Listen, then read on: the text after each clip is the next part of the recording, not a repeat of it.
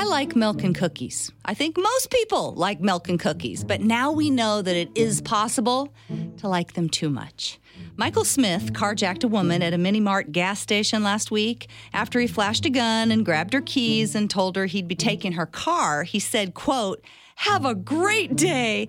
And then he looked at her, pointed his finger, and said, Your day can only go up from here, right? You turn that frown upside down.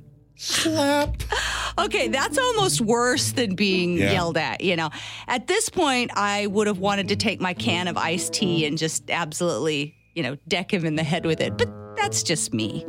So Michael speeds out of the parking lot in the woman's Subaru, eh, but he didn't hit the highway and like get out of Dodge with the stolen car. Instead, his first stop was a different gas station just down the road where he went in and at gunpoint stole a bunch of milk and cookies. His next stop was another gas station to steal more milk and cookies and nothing else. After that, he just kept hitting gas stations, but only taking, tell me what? It's milk and cookies. I'm Milk telling you right now. and you can- cookies. you can catch the guy. It's it's Santa Claus. It's Kris Kringle. Who else would it be? The cops eventually figured out what was happening and caught up to him, and he admitted to the carjacking and robbing all the gas stations.